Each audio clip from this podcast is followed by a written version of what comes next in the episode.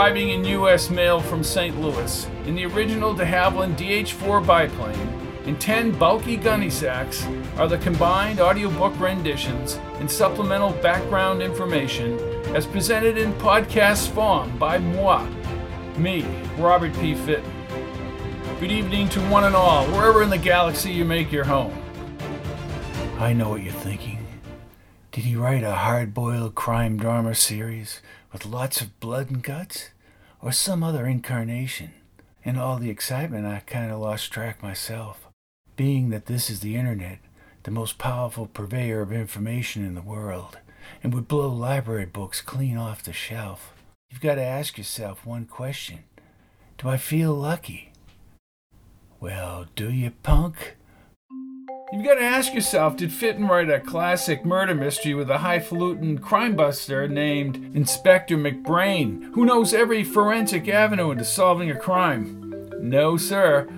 How about some skewed murder mystery with very odd, mischievous characters who help coach Matthias Jones find murderers? The Matthias Jones mysteries are not your typical crime detective series. Jones weaves his way in and out and around daffy characters while dealing with the bad guys in serious law enforcement. When I was a kid, and now that I'm a big kid, I was influenced and am influenced by TV. All the detective shows of the 60s, 70s, and 80s the Rockford Files, Hawaii Five-O, Magnum PI, and a host of others. And the silly comedy shows Hogan's Heroes, McHale's Navy, Green Acres, and as the early Gilligan's Island ended, and the rest. Before I turn the key and start this podcast in earnest, let me identify the main characters in the Jones series. Jones is the coach of three sports at a very, very, very, very parochial college in the town of Hamilton in southeast New Hampshire. What the hell is the coach doing investigating murders? The answer comes in the first book of the series, Rest in Peace, Bill Jones. Jones's father was a solid, no nonsense investigator in Indiana who was murdered. Jones became immersed in his father's work from a young age, but found his calling in coaching. When his father was murdered, Jones begins his first investigation with the man who will become his best friend, Coco Stefani. Stefani has been sent to lure Jones back to Hamilton College in New Hampshire. Eventually, Jones accepts the coaching job, but can't seem to stay away from investigating murders.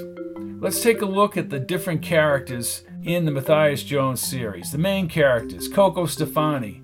I ain't got time for any of this, Jonesy. A local hoodlum with ties to the Boston mafioso.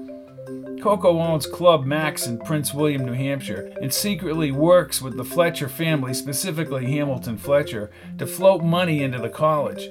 Coco is adamantly anti drugs after his brother Anthony's destructive life on drugs.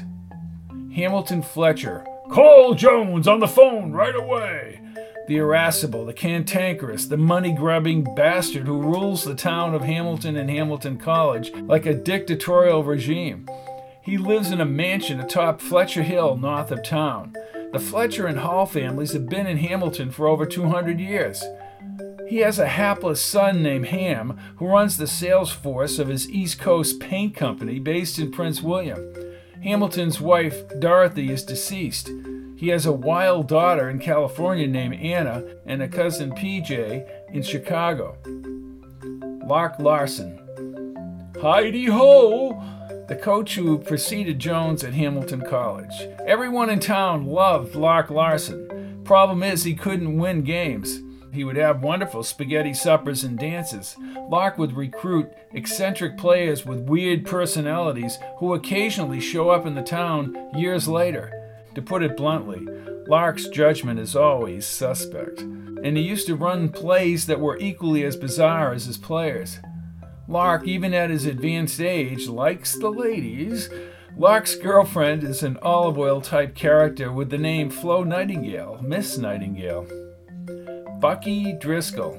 Hey, this guy knows security. Coco has been known to say, Don't get me going about Driscoll, that rodent. Bucky is a security cop in his little bug car at Hamilton College, and also the illegitimate son of Hamilton Fletcher. Bucky is the head bumbler and stoopnagel in Hamilton. Arnie Dewars. Yeah, yeah, yeah.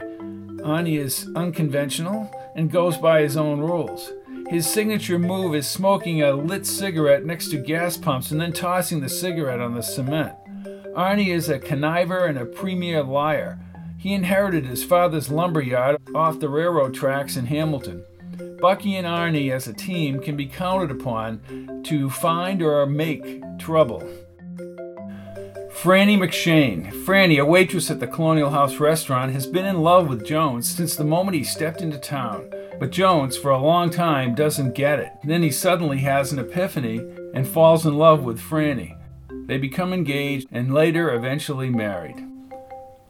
George Strickland. Police business is serious business, Matthias. Strickland is one of the normal residents of Hamilton, and there aren't very many but his wacky deputy, Wendell Harris, owes his job to his uncle Pinky on the state police force. Father Jim Gallagher, a rector at St. Bart's Parish in Prince William, where Jones and Strickland attend services. Coco Stefani gives money to the parish and occasionally ends up in church.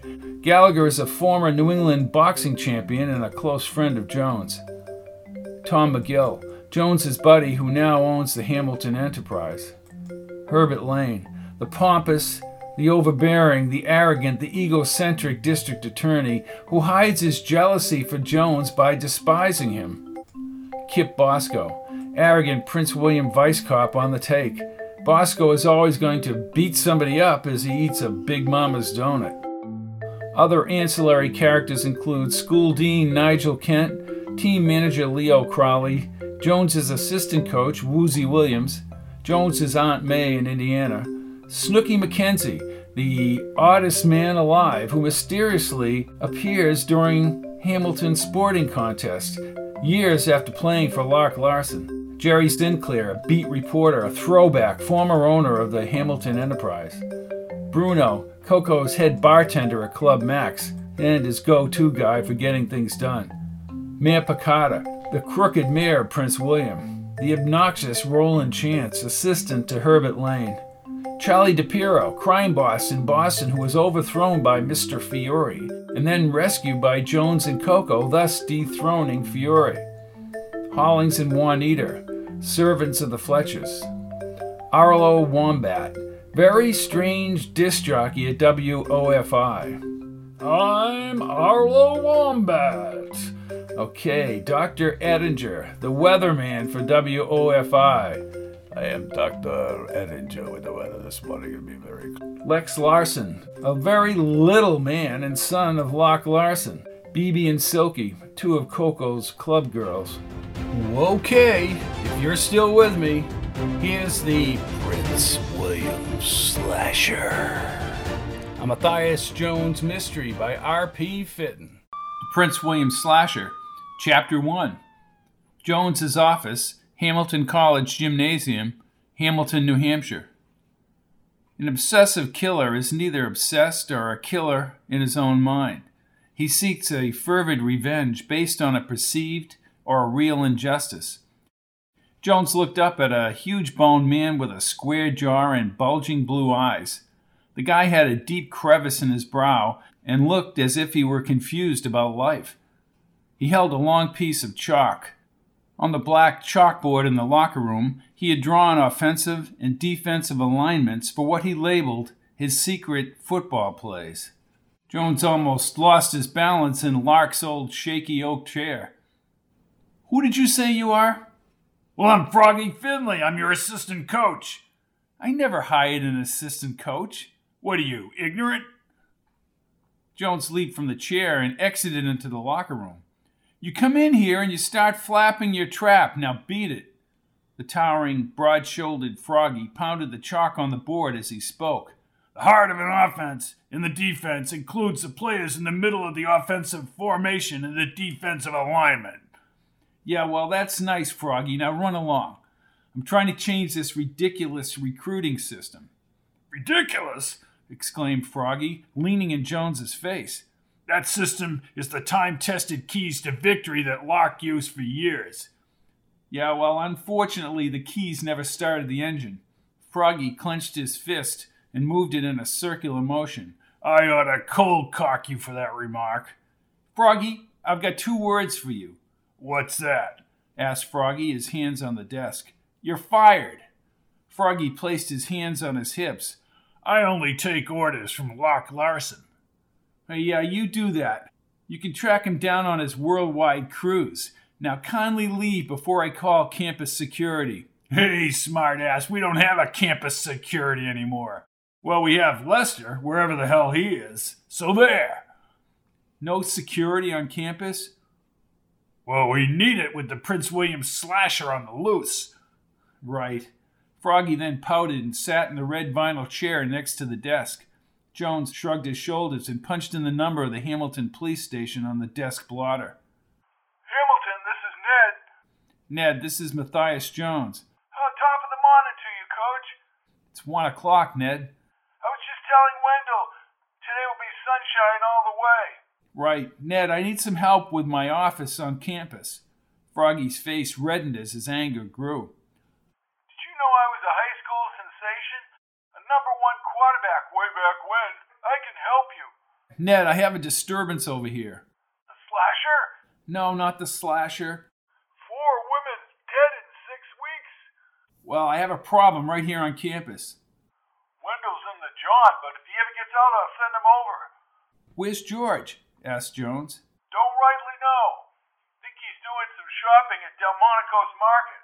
Then send Wendell. Oh, Wendell doesn't like to be disturbed while he's in the John. Just send him over here. Call ended and Jones stared at the receiver. People of this town aren't happy about you, Jones, said Froggy.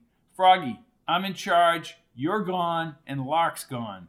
You heartless bastard. Jones again fought his way out of the unstable chair. How many games did Lark win, Froggy? Lark was winning before you were born, creep. I'll tell you what his record was. He had 37 wins and 250 losses. Not exactly a stellar performance. And Froggy, you were a part of the disaster. Oh, so you're a liar, too. Look, the cops are on their way. They can boot you out. right, like they'd arrest Lark Larson's assistant. I ain't moving. I'm going out to the soda machine, and I'd advise you to put your keys on the desk and get out before I come back. Jones headed out the door as Froggy keys. grumbled. You'd better tell it to the cops, Right, Amundo. said Froggy, crossing his legs. Cops are too busy chasing down the slasher anyway. Jones stopped and slowly turned. I think you're overreacting. Oh, and you're so smart, you don't even know about the slasher. No, I don't. Froggy laughed and looked away. I ain't telling you nothing. Fine. Jones, Coke in hand, walked back from the soda machine toward the gym. Wendell's cruiser rounded the circular drive outside the lobby. Jones entered the lobby and opened the outside doors. Student problem, Matthias? asked Wendell, walking inside. Froggy Finley. What about him? asked Wendell as he moved into the gym. He won't leave my office. Wendell's face tightened. Well, he's your assistant coach. Why should he leave the office? Because he's not my assistant coach. Wendell stopped. You fired Froggy Finley? The man is a legend. Legend? He's a babbling fool. Wendell produced his honking laugh as they veered across the wood floor. That's Froggy being Froggy. Well, let Froggy be Froggy somewhere else. Oh, don't get Froggy mad. What? There'll be riots in the street. I don't think so. Hey, Wendell, what's this about the Prince William slasher? I read an article this morning in the John. Mayor Picard is in big trouble. If they don't catch the slasher, Picard will be thrown to the curb.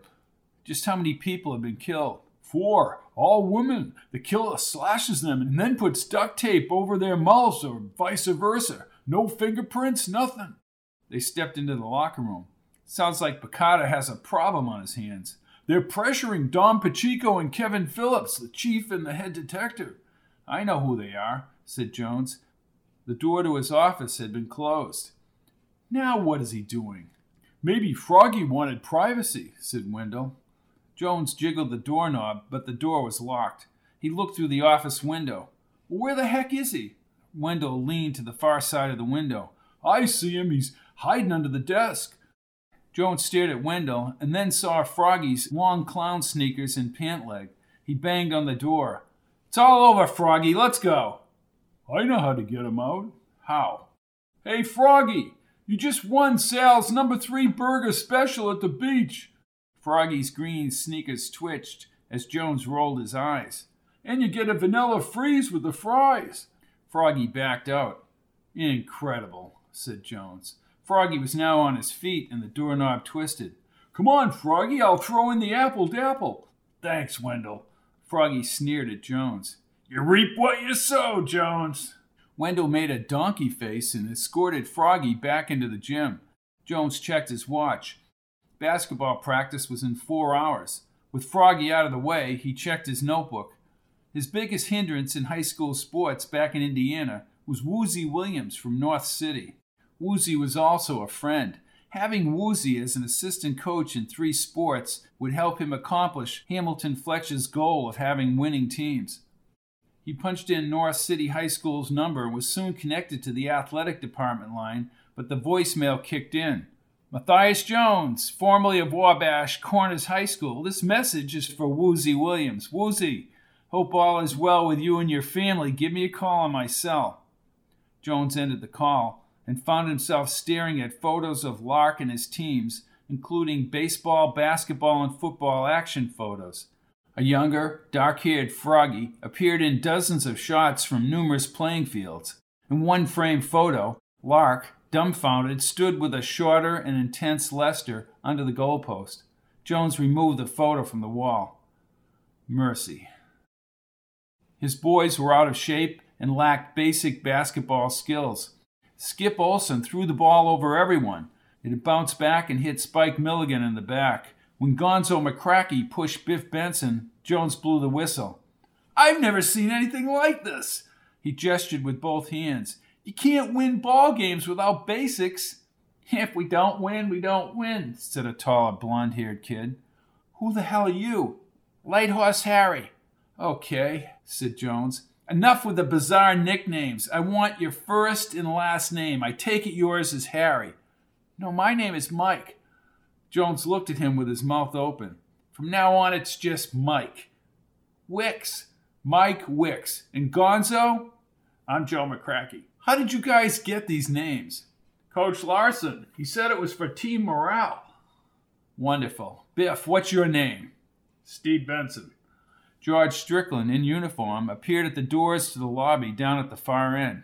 Here's what we're going to do today and every day until the season ends in April. You're going to run around the campus, onto Route 7, up Fletcher Hill, and back to the gym.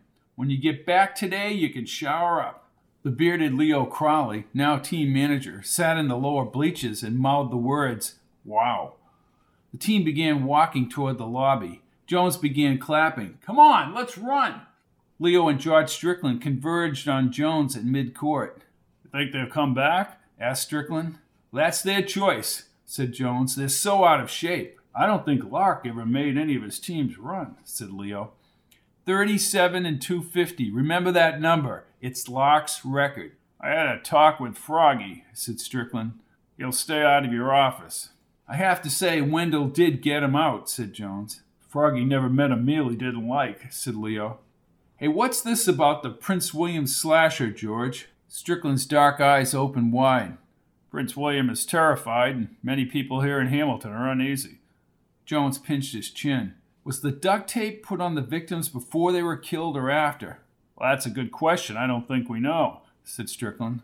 The killer's M.O. is to pour gin all over the victim. Psycho, said Leo. Four women in six weeks? asked Jones.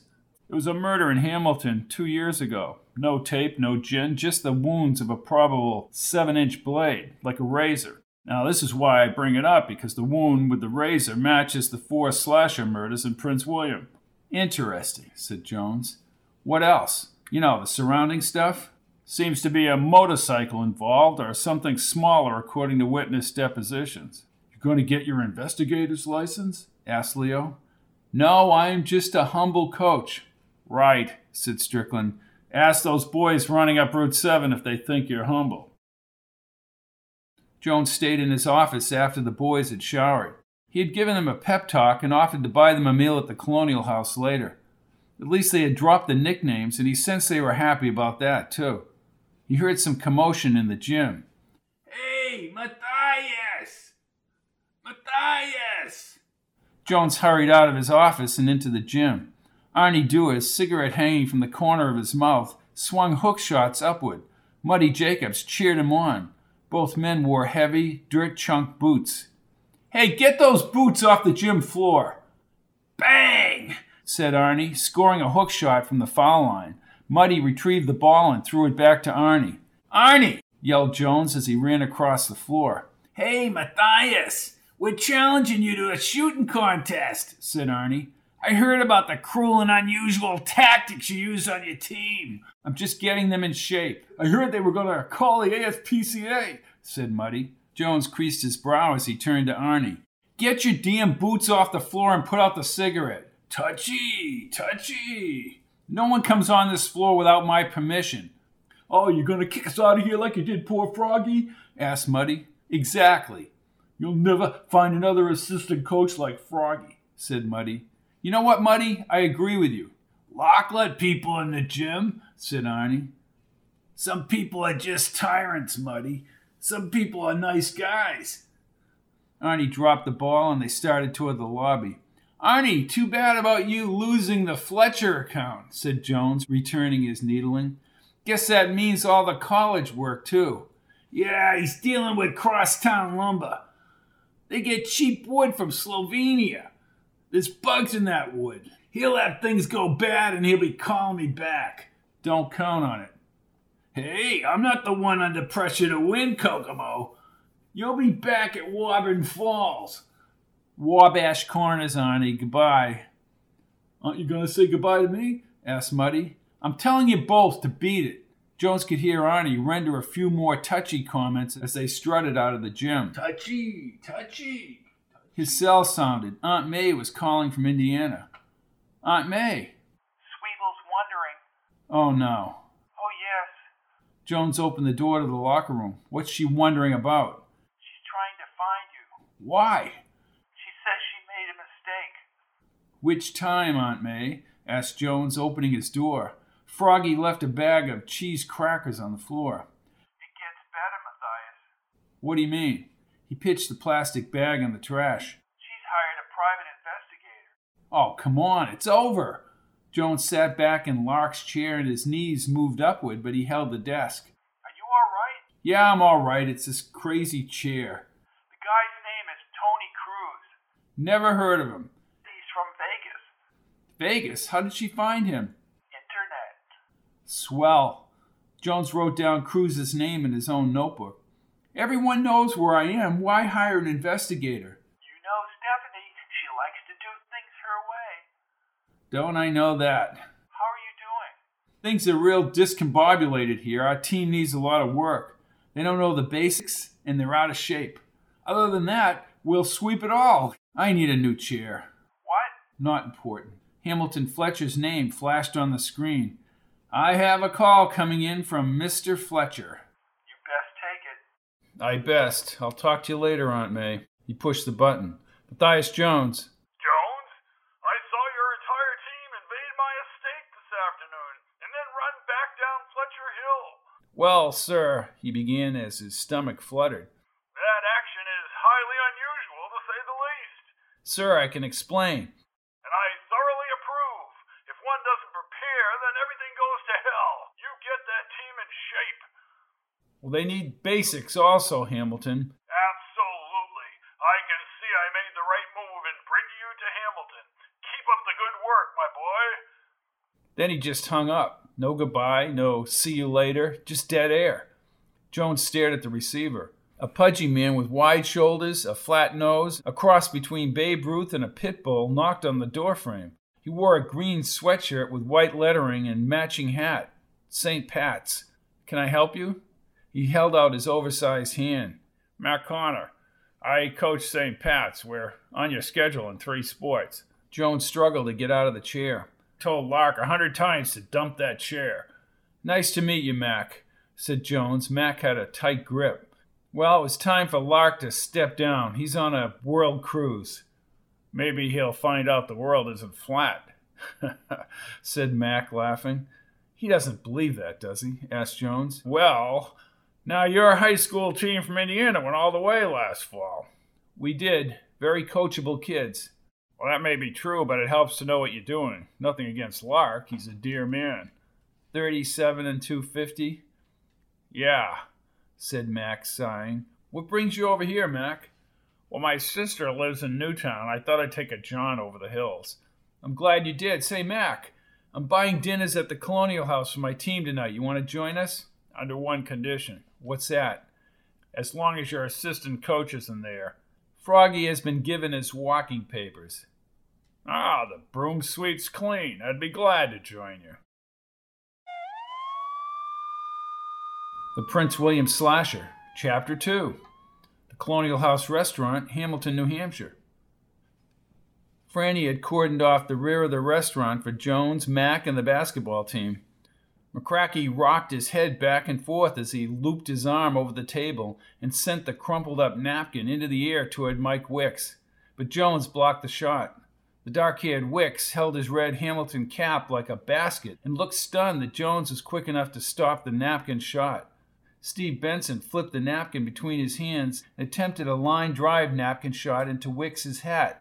Jones's left hand intercepted the napkin in midair. How did you learn that trick, coach? asked the curly haired McCracky.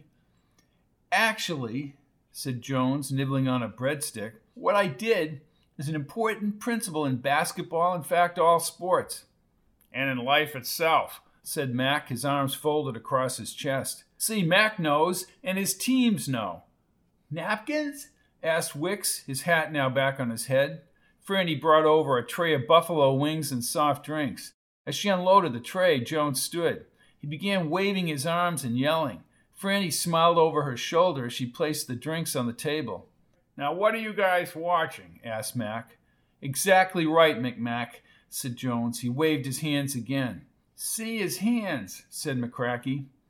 Coach's energy, said Wicks, sipping on the Coke. Wrong, replied Mac. Coach is right, said Jones as he sat down. I know the answer, Matthias, but I'll button up. Write it on a napkin, Franny. We'll check later. Franny wrote on the back of one of her slips. I'm an avid sports fan and I played sports. She handed the slip to Jones. Jones's face brightened and he looked up at her. Very good, Franny. You've got it. What's the answer? asked Steve. If you get it, I'll tell you, said Jones.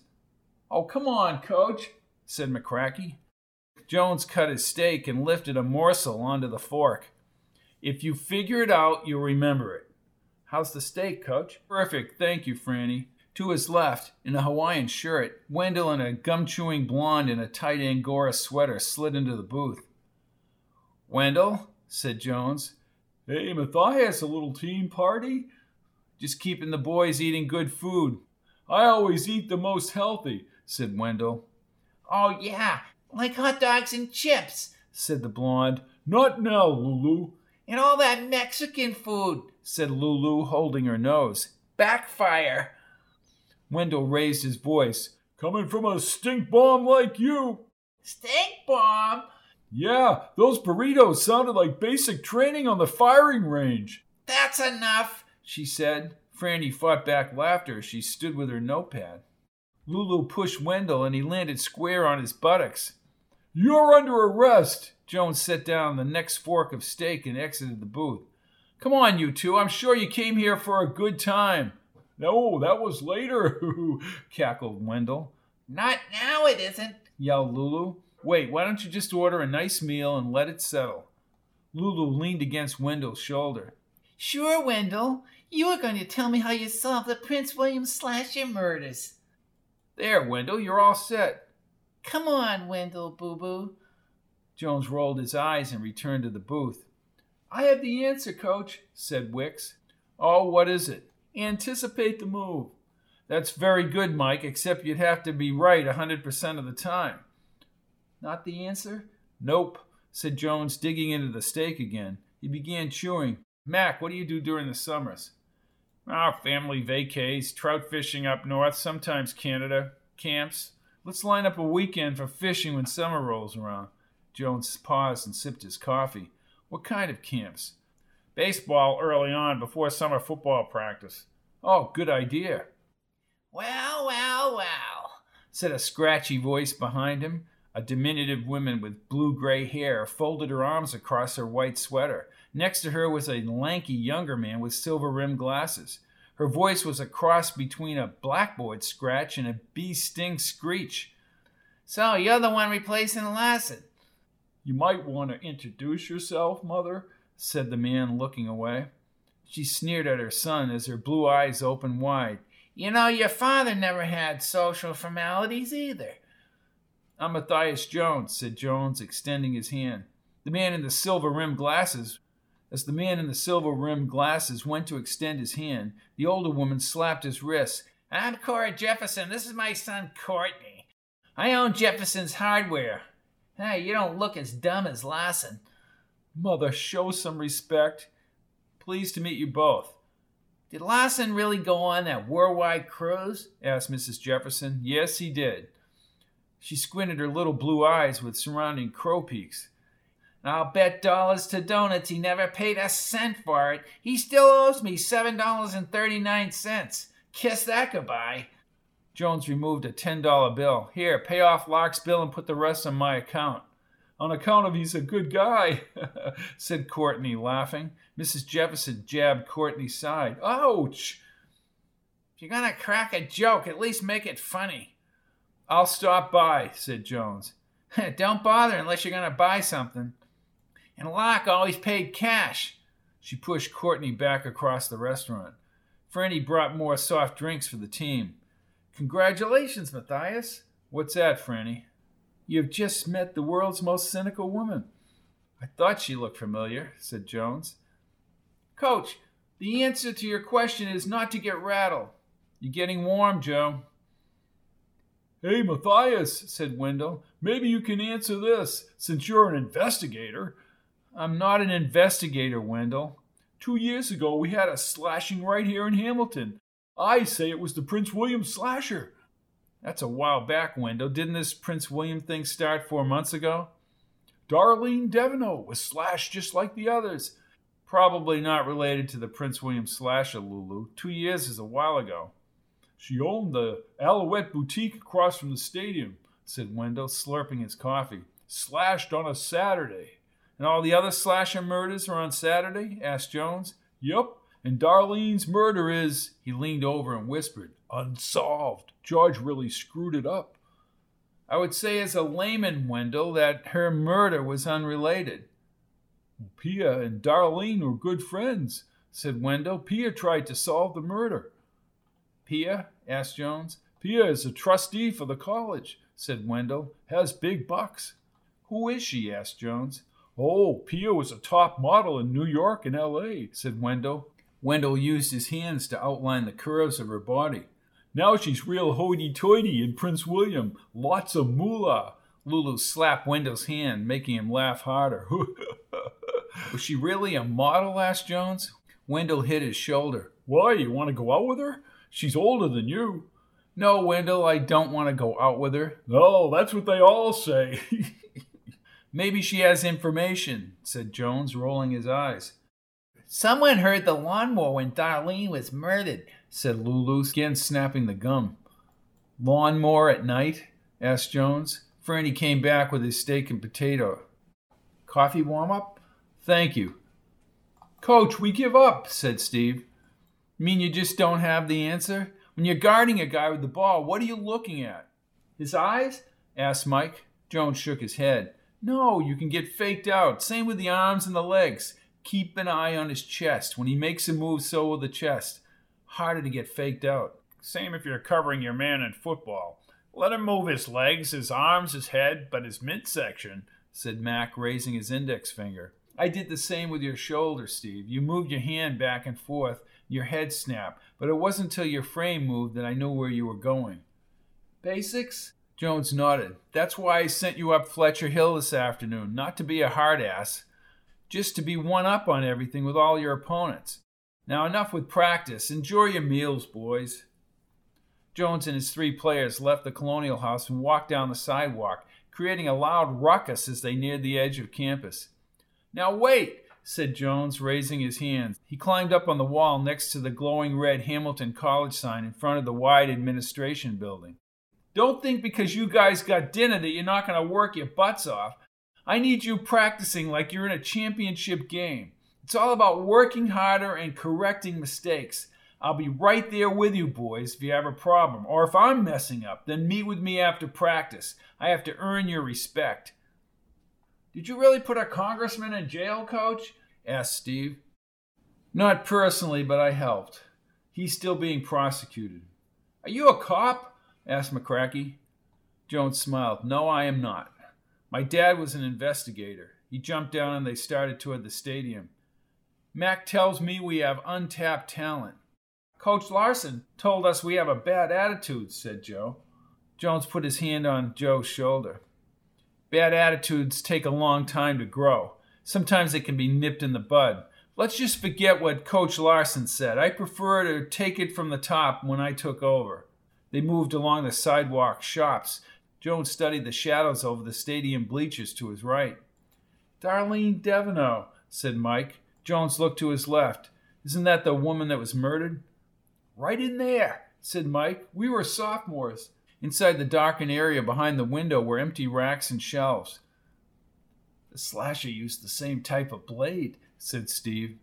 But no duct tape or gin, said Jones. What else do you guys know about the other murders? Mr. McGill would know. He's writing stories on the slasher, said Joe. Who's McGill? asked Jones.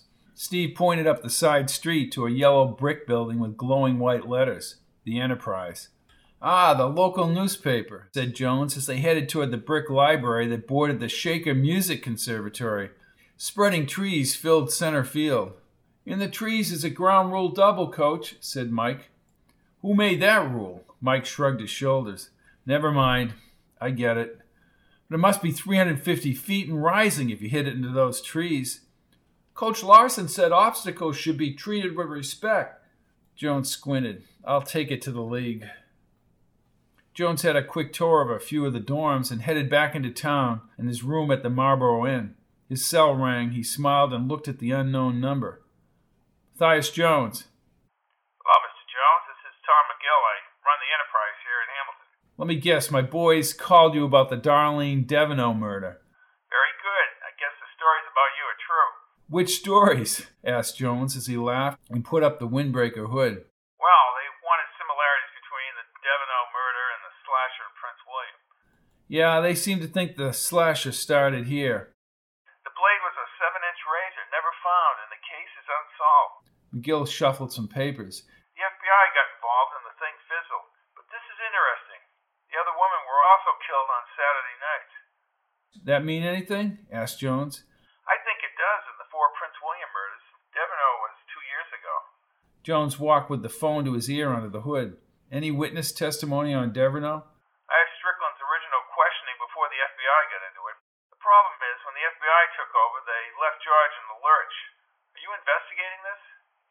Well, no, but Tom, I think from talking to my team that people are scared. Especially if you live in Prince William. I heard the mayor is afraid they'll boot him out. What about this guy, Lane? Herbert Lane is out for one thing Yeah, and what's that? Herbert Lane. The Prince William Slasher, Chapter 3. Club Max, Prince William, New Hampshire. Jones wore his new red Hamilton College jacket with gold trim and delivered to the Marlboro just this afternoon. He added his older jeans and boots. His rented van sputtered into a three sided parking lot with cars and trucks that looked more like a new car lot. The van had lost its power three times in the hills. Club Max was spelled out in oversized pink letters above the front doors.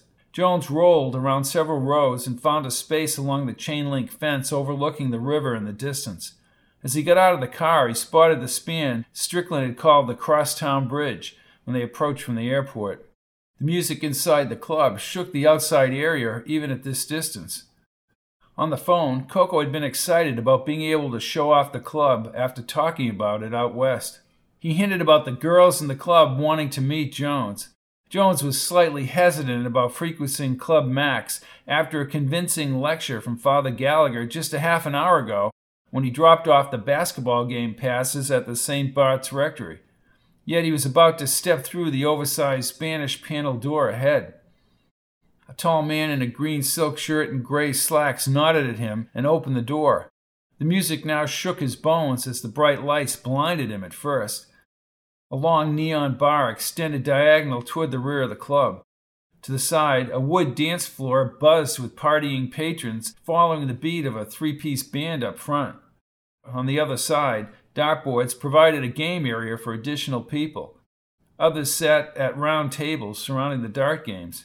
You ain't gonna find a chick by standing at the door, Jonesy. Jones turned. Coco had a cigarette in his mouth. His silver earring reflected the spinning lights over the dance floor. He gave Jones a thumblock handshake. Nice place, Coco. I knew you'd like it, he said, moving his head toward the bar. Come on, I'll get you a beer, Jonesy.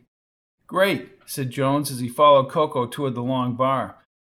I could use a beer after that stupid van conked out three times. I told you to go to Godzilla Rentals.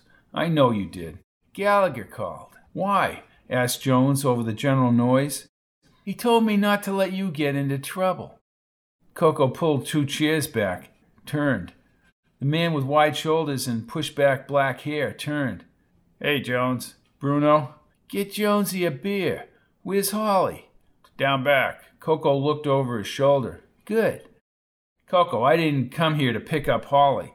Who said she'd give you the chance? asked Coco. Jones smiled. Chance for what? Don't be naive, Jonesy, said Coco, grabbing two beers from Bruno. Come over to my private table. Jones followed Coco over to the dart area. A small table under two yellow lit wall lamps had three chairs. Coco set down the beers. A humongous man in a New England Patriots shirt threw dart after dart into the bullseye. That guy is phenomenal, said Jones. and a big boy, laughed Coco, putting out his cigarette. But that's not his forte. Jones sipped his beer. What does he do? Man has a ridiculous memory. Nobody can beat Junior at trivia. Coco waved Junior over once he turned from the board. Junior had bushy hair and slits for eyes. He carried an oversized beer mug. Coco quickly moved another chair against the outside chair. Jonesy, this is Junior. Hey, what's up? Ask him a sports question, Jonesy.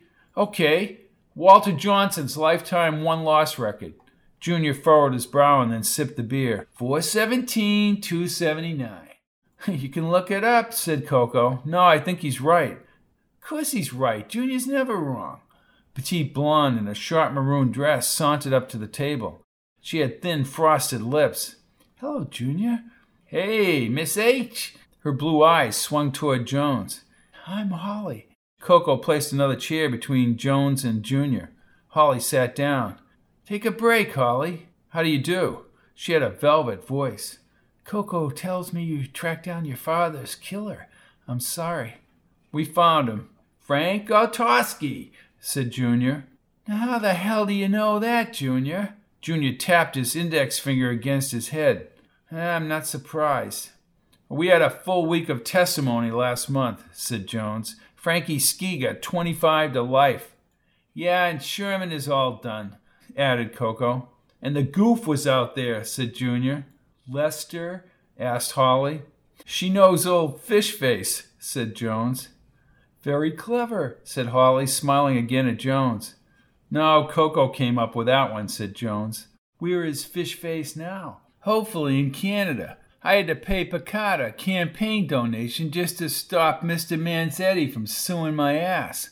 What a wild man, said Holly. It's a wonder somebody didn't shoot Lester.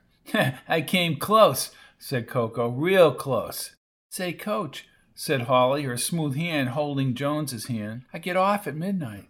We'll catch up, said Jones as she stood. He watched her leave and then caught sight of Coco nodding. Good line, Jonesy. Jones finished the beer. She's cute. Hey, Junior, play Jonesy at darts. I'll send a pitcher of beer over. I need to make a few calls out back. Coco moved between the tables as Junior finished his beer. You want to do uh, flaming shots? asked Junior. I'll pass on the shots, Junior, but I will play darts. Junior nodded. I'm right about Walter Johnson. I believe you. All I know and all I care to know is 3,508 strikeouts. That's a lot of KOs, Junior. Jones had not seen Coco in two hours. Junior lifted the flaming shot glass into the air. Incredibly, he swallowed the full concoction and instantly poured the beer into his mouth. Then he flung the dart into the bullseye. Outrageous, said Jones. Holly held on to his elbow. Had just lost his third straight game. I can't beat you, Junior. what is this, the hustler? asked Coco, appearing behind him. I told you he was good, Jonesy. Everything okay? Of course. Just a little bullshit with a rabble rouser here in the club. Professor at the college, Davis. The old man has some bio project going at the college, but the guy is out of control. Hamilton? No, wise guy, said Coco, smiling with a cigarette in his hand. The old man never lets nothing get in the way of making money. Holly started to leave. Catch you later, Jonesy. Jones watched her tight maroon dress merge into the crowd. Coco slid over and hit his arm. Not bad, Jonesy. There's nothing going on here, Coco, said Jones loudly over the saxophone. Yeah, right. Listen, I talked to people in Boston. There's credible word that Fish Face is back in New Hampshire. He has to face charges in Indiana, said Jones. Who told you that?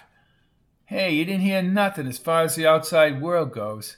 Jones jested with his open palms. I'm the last one who wants to butt into Boston's business. Good choice. Junior seems to know so much. He absorbs everything. like flaming shots? said Coco, pointing at Junior, holding another flaming shot. Right. Coco wrapped his wrist. Hey, I had Ralphie look at the van. It's a piece of. I know, I know.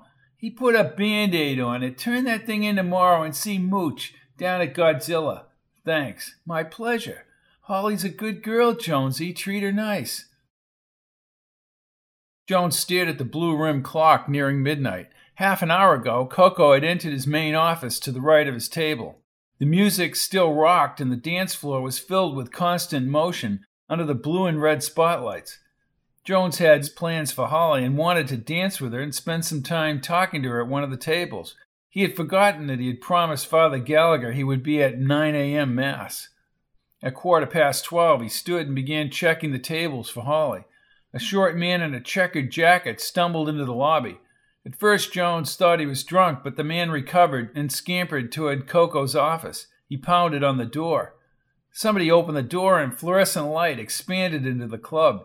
Seconds later, Coco emerged behind the guy. His face tightened and he rounded the tables to the front door. Both men disappeared into the parking lot. Jones again checked the club for Holly and then headed for the front door. A few other people followed him outside. Coco stood around 50 feet away to Jones's left, with a short guy in front of a gray Porsche. He stared at something on the asphalt and then raised a cell phone to his ear as he gestured and spoke into the phone. Jones felt as if he were moving in slow motion across the parking lot. At first, he saw high heels and a woman's legs. Then the maroon dress merged with a spreading blood pool. His throat tightened and his jaw fell. Holly's neck had been sliced from the ear, midway across her throat. White duct tape sealed her frosted lips. Coco saw Jones and tried to push him back. It's a slash at Jonesy, get back! Coco held both her hands. Jones did not look away until he saw her blue eyes still open. In the distance, police sirens slowly became louder. Soon the red and blue lights trailed along the river and brightened as the cruisers neared Club Max's parking lot. Jones backed up a few steps as several officers flew out of the cruiser. He stared at Holly's legs as other unmarked sedans arrived. Her throat was sliced like a knife into a slab of beef, and thin white duct tape covered her mouth. The pervasive smell of gin filled the night air. Her dress was bloodied. He spotted the sandy haired Kevin Phillips looping on his sport coat over his blue shirt. What happened, Coco? asked Phillips. Coco spoke in a lower voice as he gently released Holly's hands. Darcy here saw one of my girls on the ground. He came in the club and got me out here. Junior heard a motorcycle and saw a gray hooded guy in a trench coat on a motorbike. Phillips winced when he saw Holly. He cleared his throat. Name a victim.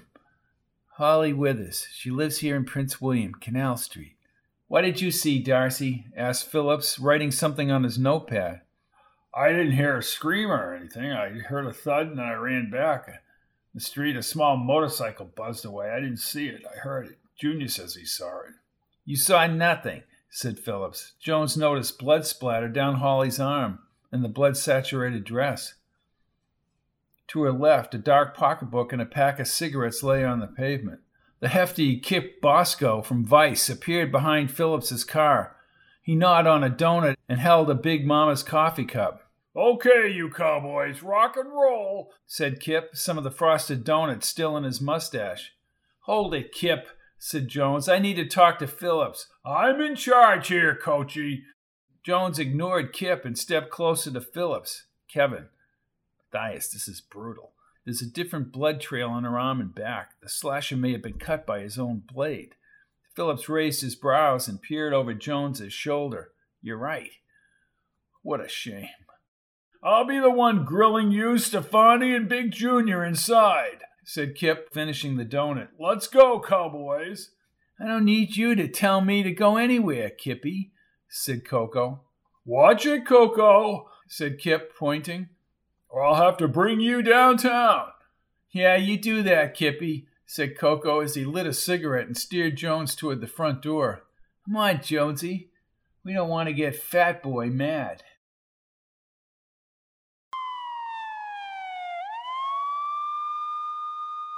Prince William Slasher, Chapter 4 St. Bart's Rectory, Prince William, New Hampshire.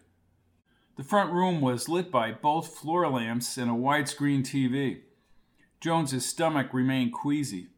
He probably would not have signaled for the rectory parking lot had Gallagher been asleep. The night air had cooled and the wind had swung in from the north, pushing back his hair as he moved with his hands in his coat pockets up the front walk. He glanced at the parking lot at the van and shook his head. Jones pushed the tiny doorbell button. The bell was loud enough to be heard through both doors. The porch light brightened the gray clapboards. The orange haired Gallagher, in a gray bathrobe, dipped his head outward, his blue eyes focused on Jones. Come to take back the basketball passes, Matthias? Jim, I was over at Club Max. Please, come in. I'm just watching the Celtics wrap up. They're playing the Warriors out on the coast. I still can't believe it. Jones moved in the hallway's warmer air. Can I get you a drink? Jones noticed the empty glass on the side table. No, I just need to talk, Father. Sit down, Matthias, said Gallagher, motioning him toward the dark leather sofa. He turned down the TV volume. After an awkward silence, Jones cleared his throat. The slasher hit Club Max, Jim. Oh, dear God, said Gallagher, scooping up the glass. In the club itself? Father, that girl Holly was a waitress. Coco introduced me earlier. Almost instantly, Gallagher returned with two glasses.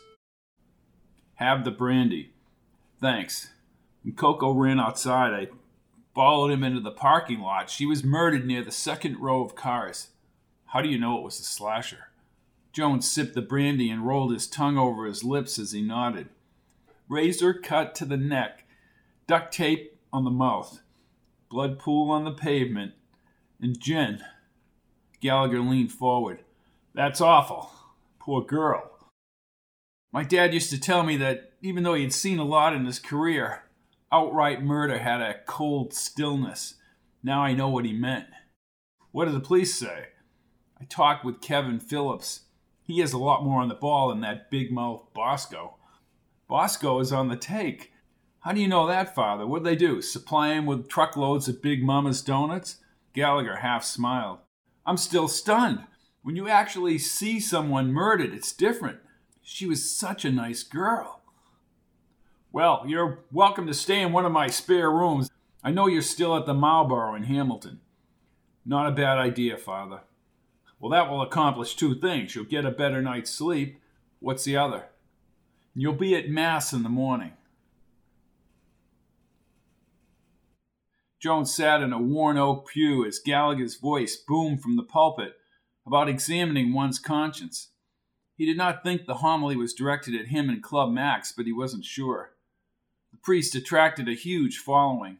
In this secular age, the stone block church was full of parishioners. Jones's eyes, even though he had slept seven hours, ached as the sunlight produced a spread of colors through the stained glass on the gray stone walls. In summation, said Gallagher, his words echoing between the stone walls, when you think what you're doing is wrong, it probably is. Jones's head filled with multiple images of Holly, throat split and tape over her mouth, sprawled dead in the Club Max parking lot. Beautiful harmonic music, Gloria in Excelsis from the choir loft, seemed at odds with thoughts of the gruesome discovery. He wanted to know why there was additional blood on Holly's arm and the other side of the dress. His throat tightened every time he thought of speaking with her at the table. The motorcycle's driver, fading into the Prince William night, bothered him. In some strange cross tie scenario, he questioned whether Coco's information about Lester Larson being back in New Hampshire was just a rumor. Maybe speaking with the Enterprise owner, Tom McGill, might clarify the enigma called Lester Larson. After church, the St. Bart's Women's Club pancake breakfast was held in the parish hall, where Jones had first met Gallagher playing basketball. Besides being stuffed with a variety of pancakes, Jones met and conversed with a dozen or more women from the Women's Club, but he was anxious to get back to Hamilton.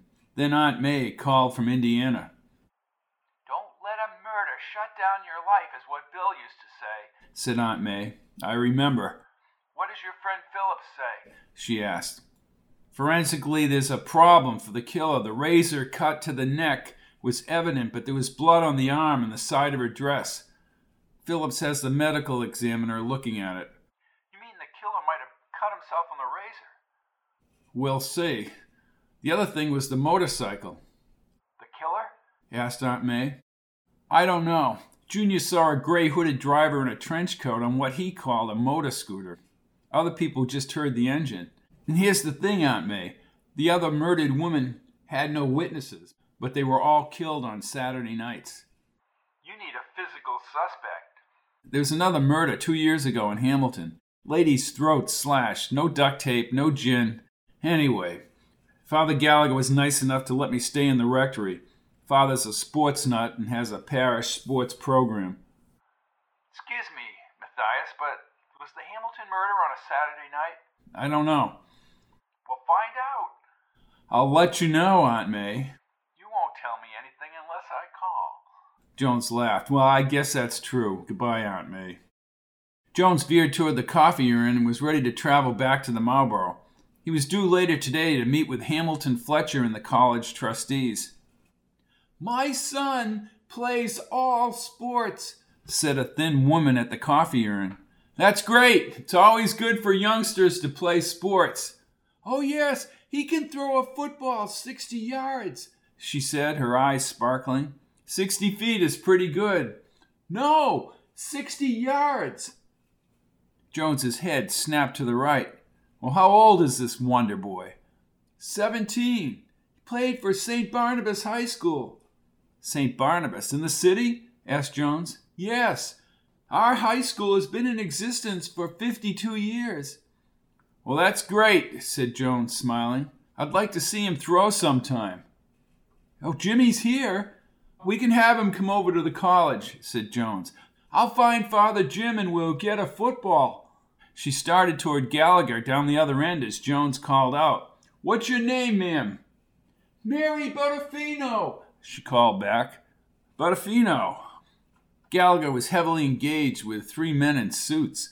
When Mrs. Butterfino spoke up, Gallagher opened his eyes wide and excused himself from the men. Then he opened a side door. Half a minute later, Gallagher spun the football to Jones. Jones gave him the thumbs up. Mrs. Butterfino had entered the parish hall with a dark haired, lanky six footer. He had sharp, black eyes. Jimmy, I'm Coach Jones, he said, placing the ball in Jimmy's hands. You can call me Buddha. I like real names, said Jones, thinking of Lark's lexicon of player nicknames. Come outside. Your mother says you can throw 60 yards. I can do that. They retreated into the rectory parking lot. Jones pointed to the far corner near the dumpster.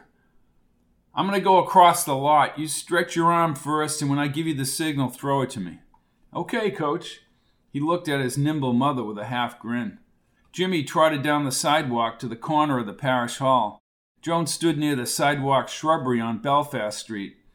As Jimmy stretched his arm, Holly's body at Club Max again materialized in Jones's thoughts. For ten minutes he had forgotten about the slasher. He shook his head as if he could get rid of that ghastly image. Ready, Jimmy? Ready! Jimmy held the ball forward as if he were getting the snap from center. Jones was sure he was at least 70 yards away, but Jimmy even reached the edge of the parking lot. He scrambled back and hurled the ball high into the blue sky. A stunned Jones watched the ball sail over his head and bounce onto Belfast Street. Jones turned as Jimmy jogged back toward him. I told you, coach, said Mrs. Butterfino. Where'd you learn to throw like that? asked Jones. Always had a good arm, I guess. You want me to get the ball? Yeah, just don't get hit by a car. Jones slowly smiled as Jimmy hurdled the shrubs. He had the ball in seconds and again scaled the bushes, but this time with the ball under his arms. Then he and Jones started toward the parish hall door. What are your grades like? asked Jones. Okay, said Jimmy. Just okay. Grades need to be there, Jimmy. I want you to come over at the end of the week. I'll show you the campus. Jones put his hand on Jimmy's shoulder. You bet. Well, asked Gallagher. Very impressive. I'll have him over the college, Mrs. Butterfino. Get some times and accurate measurements. I think he has a great future. Thanks, coach. You have an assistant coach yet? asked Gallagher. I want Woozy Williams from Indiana, but I'm afraid Hamilton Fletcher is impatient. you know Hamilton. I do. Jones left St. Bart's around noon. He smiled at Gallagher's handwritten map, directing him by shortcuts to the road connecting to Hamilton. A smile came to his face as he thought about the dynamic Gallagher at the pancake breakfast. Gallagher's quick wit and directness impressed Jones. He was more genuine than the stuffy Monsignor Nowicki, but he knew that in Jimmy Butterfino he had just found his first recruit. Before he left the city, Jones called Kevin Phillips. Phillips told Jones he had new information and put him on hold as he retrieved his report. I'd like to run this by you, Matthias. Here's what I have, said Phillips as Jones started the van up the highway over the Devonshire hills You caught something significant with the arm blood and more on the back. Holly's blood was A, the other blood was O. The killer messed up. We also have prints for the first time on the duct tape. And the tape is not the same tape. It's a little thinner, not as wide. Don't you find that odd, Kevin? More stupid than odd. Guy always wore gloves and he pulled the tape off the roll. But on one side of this tape is a pristine set of left handed fingerprints. Why on one side of the tape? Well, maybe he had the glove off on one hand. I don't know. We'll have more witness statements later today, also. Jones shifted as the road angled upward along the rocks. Right, you'd still have to grab the other side of the tape with your other hand, or cut it. But there's one additional fact you're not going to like. What's that? Herbert Lane does not like you. My heart is broken. We all got chewed out from Bermuda because he said Kip Bosco told him you were snooping around the murder scene. I was at Club Max with Holly earlier. I told that to Herbert. Herbert questioned Cocoa this morning from Bermuda. Kip said that Cocoa was a suspicious character. Cocoa was inside Club Max when Holly was murdered. I have statements from 11 people and counting that will verify his presence inside Club Max. We have more outside statements later today, and we'll compare those to what you saw. That's a good idea. Jones reached the Devonshire crest, and the blue sky widened over the distant hills. The town and college were highlighted in the bright sunshine. To his left in the distance was the Fletcher estate, the green lawn bordering the house and the woods beyond. One other thing, Kevin. Do I have permission to talk to McGill at the Enterprise?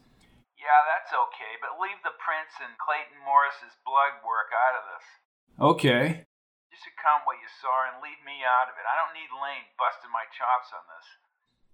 We don't want Herbert to blow off his toupee in a fit of rage. I'd like to see that, said Phillips, laughing. I won't mention our conversation. Okay. Look, I know the work you did in Cleveland, Matthias, and I know of your father's reputation. I talk with Mark Donovan of the FBI directly. If you come up with something, let me know. Will do. Jones caught sight of the stadium and surrounding buildings outside of town. Although First Parish's white steeple was visible, the town common itself was out of sight. Railroad tracks passed the lumber yard that he assumed belonged to Arnie Dewars and continued under the bridge near the Colonial House. His phone shook. At first, he just stared, wondering who had his phone number. Then he picked up. Jones heard a blast of wind and car horns. Who is this? A low, slurred voice rattled the speaker. This is Uncle Sam. You like football? Remember the play? I heard of it. You mean Stanford versus USC, 1982, before my time, pal. How many laterals do we have? Are you the slasher?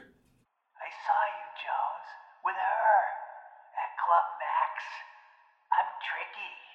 I had to move upfield. The call ended. Uncle Sam. Four or five lateral passes. Hello! Hello! Jones pulled over to the shoulder near the entrance to some rock quarries. He quickly checked the number 603 555 0121. The phone line rang again. Jones opened the line. Listen, you murdering son of a bitch, What the hell are you talking about, Jones? asked Herbert Lane on a scratchy line. I heard you were touchy. The killer. He just called me on the phone. Sure he did. Exactly why I'm calling you. I know you talked to Phillips. I had a few questions, Herbert. No more questions. Stay out of this, Jones. It to the professionals. I'm only trying to help you, Herbert, as you take in the sun. You can call me Mr. District Attorney. Jones's incredulous expression was evident in the mirror. He pushed the thumb on the end button. Mr. District Dum Dum. As the land leveled out a few minutes later, near apartments outside of town, Jones called Phillips. The line rang and he was about to hang up when the lieutenant answered. Matthias Herbert just contacted my office and he was going to call you. He did. I tried to tell him the killer just called me.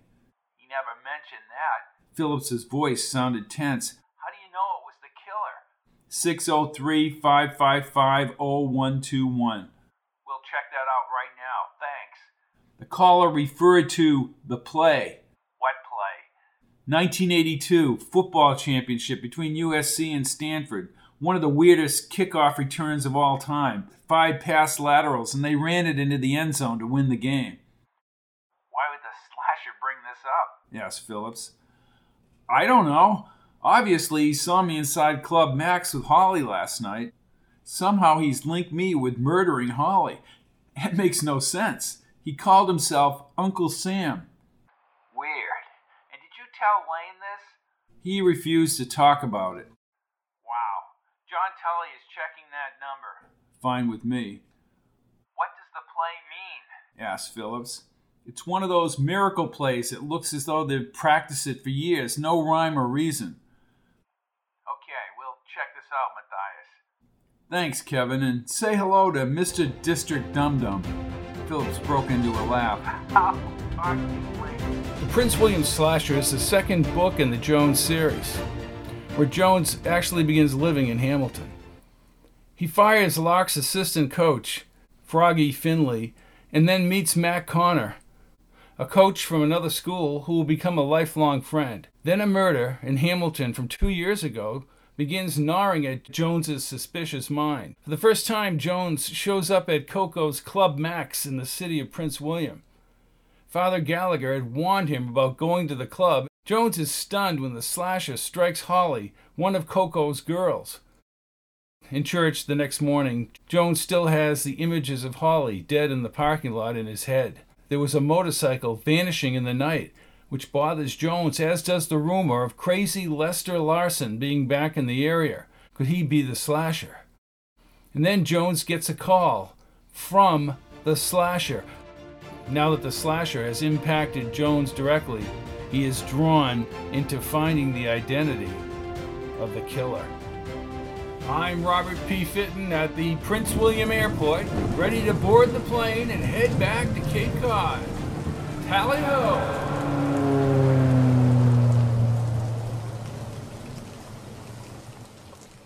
All of my books are available in paperback, Kindle, and audio at www.fittonbooks.com, or you can look at the list of audiobooks separately at pizzazz-pizzazz.com.